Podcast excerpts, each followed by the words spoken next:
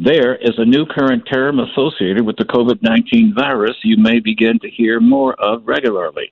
It describes those persons who have survived contact to COVID 19 but are now dealing with a range of associated after recovery issues. They are called COVID long haulers. Greetings again.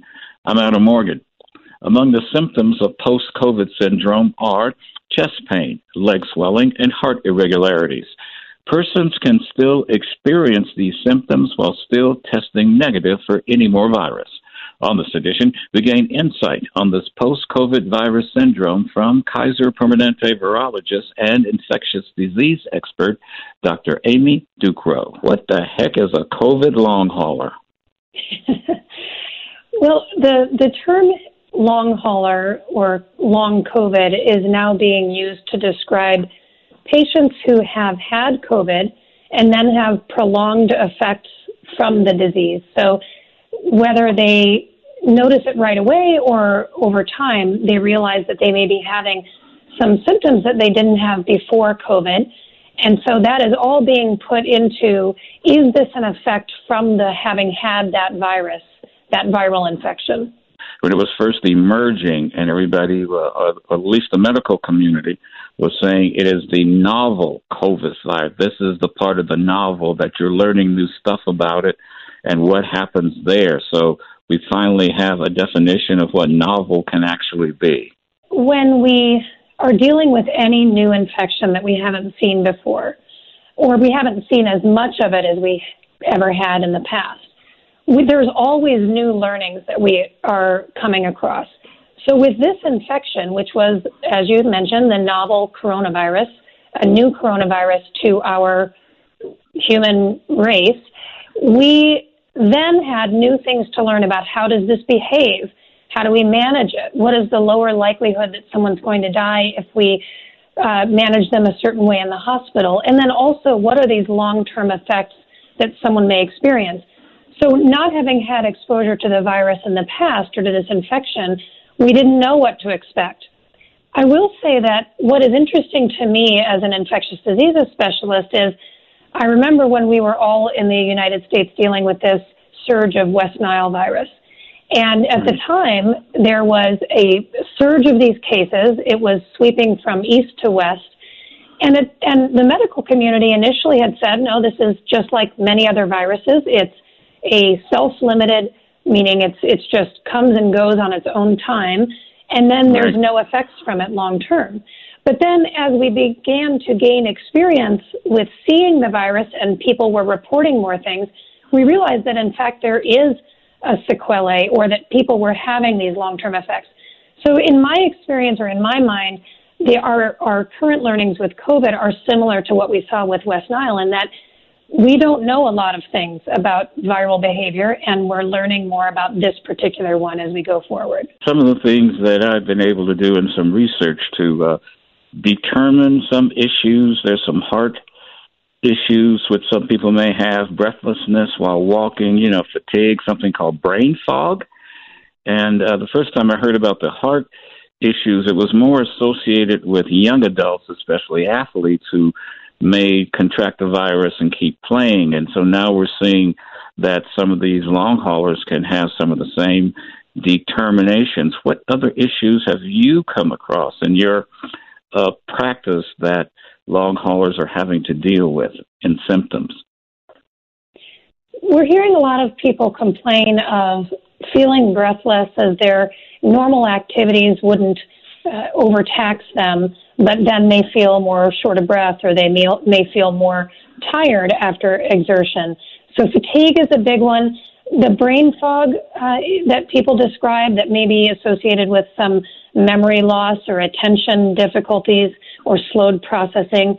That's pretty common. And a lot of these things are, are pretty nonspecific. So it's hard to pin them on one thing exactly. But what I've seen come across through the reports that are, that are being released are that a lot of people who complain of these symptoms or who have these symptoms are noticing multiple of these things affecting them. So it could be the ones that I mentioned, or muscle aches or joint aches, etc. Those would be the more mm-hmm. common symptoms. And then the ones that you're referencing around organ dysfunction, where cardiac involvement or involvement of the kidneys or prolonged effects on the lungs, that's a much less common effect.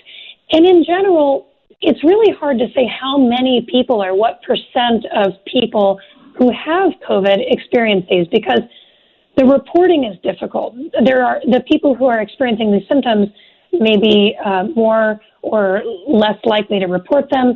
It's hard to get a gauge on what the overall numbers are, but yeah. it, what we're seeing is maybe somewhere between uh, one fifth to a third of patients who have had COVID experience some long lasting impact. I know we were talking about fatigue, and when I first saw it, or breathlessness while walking, and I said, "How's somebody going to know that?" Especially where we are here in Denver, uh, with altitude, because a lot of people mm-hmm. around the town they experience mm-hmm. exactly that, and and right. maybe somebody's thinking they're reverting back to that again, and maybe it's not. So I said, this this stuff has got to be really hard to discern exactly what's going on then. Yeah, I think that's really uh, very true. That the symptoms that are most commonly reported are pretty uh, as they're pretty non-specific. So they're pretty general symptoms of they could be related to other things. For example, headache or the muscle aches or the as you you know mentioning the the shortness of breath, fatigue. Those are pretty non-specific. It's hard to pin them on one illness. But right. I think what people notice is that there is a change. So I was feeling this way before I had COVID, and now I notice that I'm having these prolonged effects, or I'm not really quite back to my normal baseline. So that's where the, the distinction comes in. And the other thing yeah. I think is really important to acknowledge that's different about COVID infection as opposed to other viral illnesses where you may have some long-standing effects are the mental health aspects.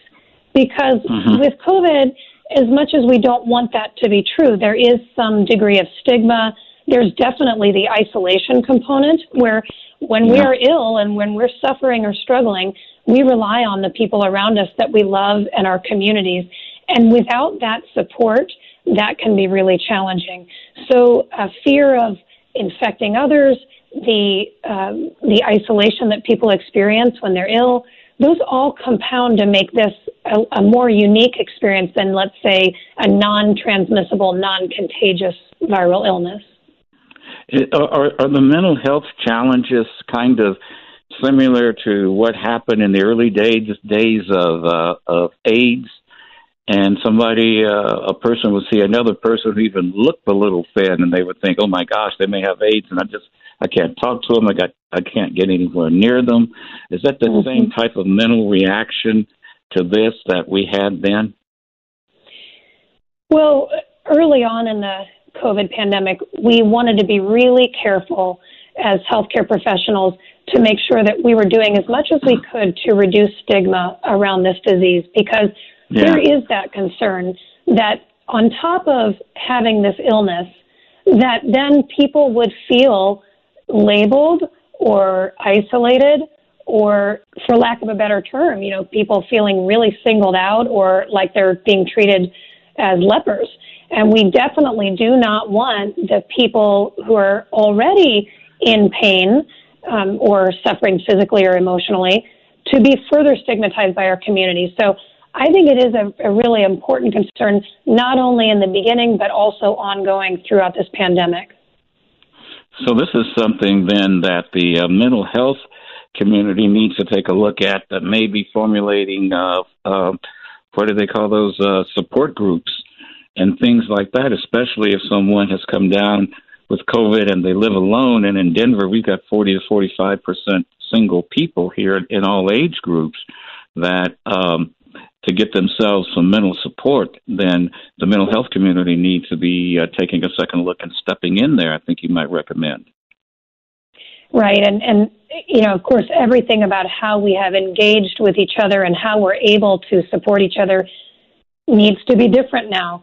So, however we can facilitate community strengthening, understanding, uh, patience and compassion with one another will be a really important way of supporting anyone who's dealing with COVID or the loss related to COVID. Many people experiencing loss of friends or family or coworkers. Uh, this is a really serious impact aside from having had the illness. But I think it calls to mind that there there will need to be a, a broader response within our communities and from our healthcare professionals to support the mental health challenges that have resulted from this disease. I think one of the curiosities about it is that a person can have the syndrome, syndromes and still test negative for the virus. Sort of like uh, young people saying, "Well, I still test negative, but they're but they may be asymptomatic carriers." And I may be confusing that a bit, but uh, it, it, it seems that that may be the case as well. You know, saying if I have a negative test, that means I, I, I should be okay. Right. I think this the the fact that the testing may not be done at the time of symptoms can confound really our our better understanding of how many people are affected, what exactly is the likelihood of this happening. One thing we do that has been recognized is no matter the severity of illness, so whether you were hospitalized in the ICU on a ventilator or had uh, infection and you were in the community setting, it doesn't really seem to correlate whether or not you're going to have COVID long term symptoms. So I do think that the testing makes things a little bit more difficult. We know that tests can stay positive for several months, but then if someone maybe earlier in the condition, earlier in the pandemic, when our testing supplies across the nation were so limited, people may not have been tested, but yet they're suffering with some long-standing or chronic effects that they, they can't really name or put together otherwise. So yeah. the entire process makes it very difficult to put a finger on what we are what we are experiencing and what to expect from having had infection. For someone who is recovering from the infection itself, do these symptoms kick in as soon as the virus clears our bodies or it's over? Or is there a delay? Maybe we're released from the hospital, we're feeling okay, and a week or so later, a week or so later, these things start to start to kick in, and so we're really confused as to if it's related to the infectious disease or something we may have had before people's experiences are so different. Not yeah. only managing infection, but also these complications or these long term effects. So it, there's really no uniform experience of here's what you would expect. Now, we know with the biology of the virus, if you are exposed, the incubation period or the time until you would develop symptoms is 2 to 14 days. But then from there, whether you get infection, infected uh, or whether you develop symptoms, how sick you get, whether you will have these long term effects, and when they will occur is really mm-hmm. quite variable. So it's hard to say or advise people, here's what to expect, which of course, uncertainty then increases a lot of our anxiety as well. Wow, there's still so much to learn here, and it's still, I guess, in the uh, world of research, everything is still is still new. So you're doing a lot of fact finding and trying to pull in as much information as possible and there's no one thing that fits all regarding uh, the post uh, COVID effects that people could have if they contract the disease. Then, can those who have it do a do we need to let them know on the air here? You all do a better job of reporting to your doctor so the rest of us can figure out what's going on. Right. Yeah, you're right that there are so many different experiences. And just like with anything in medicine, there's a, you know, what we call a bell-shaped curve. So most yeah. people will not experience long-term symptoms, but then some will have symptoms that are mild, some will have symptoms that are more significant, some will have them for shorter, some will have them for longer. So I would encourage anyone who's concerned about their health to always be in touch with your doctor, and then the doctor or healthcare provider may be able to get you in touch with more information. On this edition, our focus is the long term effects after contracting COVID 19. The insight is provided by Kaiser Permanente virologist Dr. Amy Ducrot. We'll continue our conversation with her on our next edition. I'm Adam Morgan. Do keep in touch.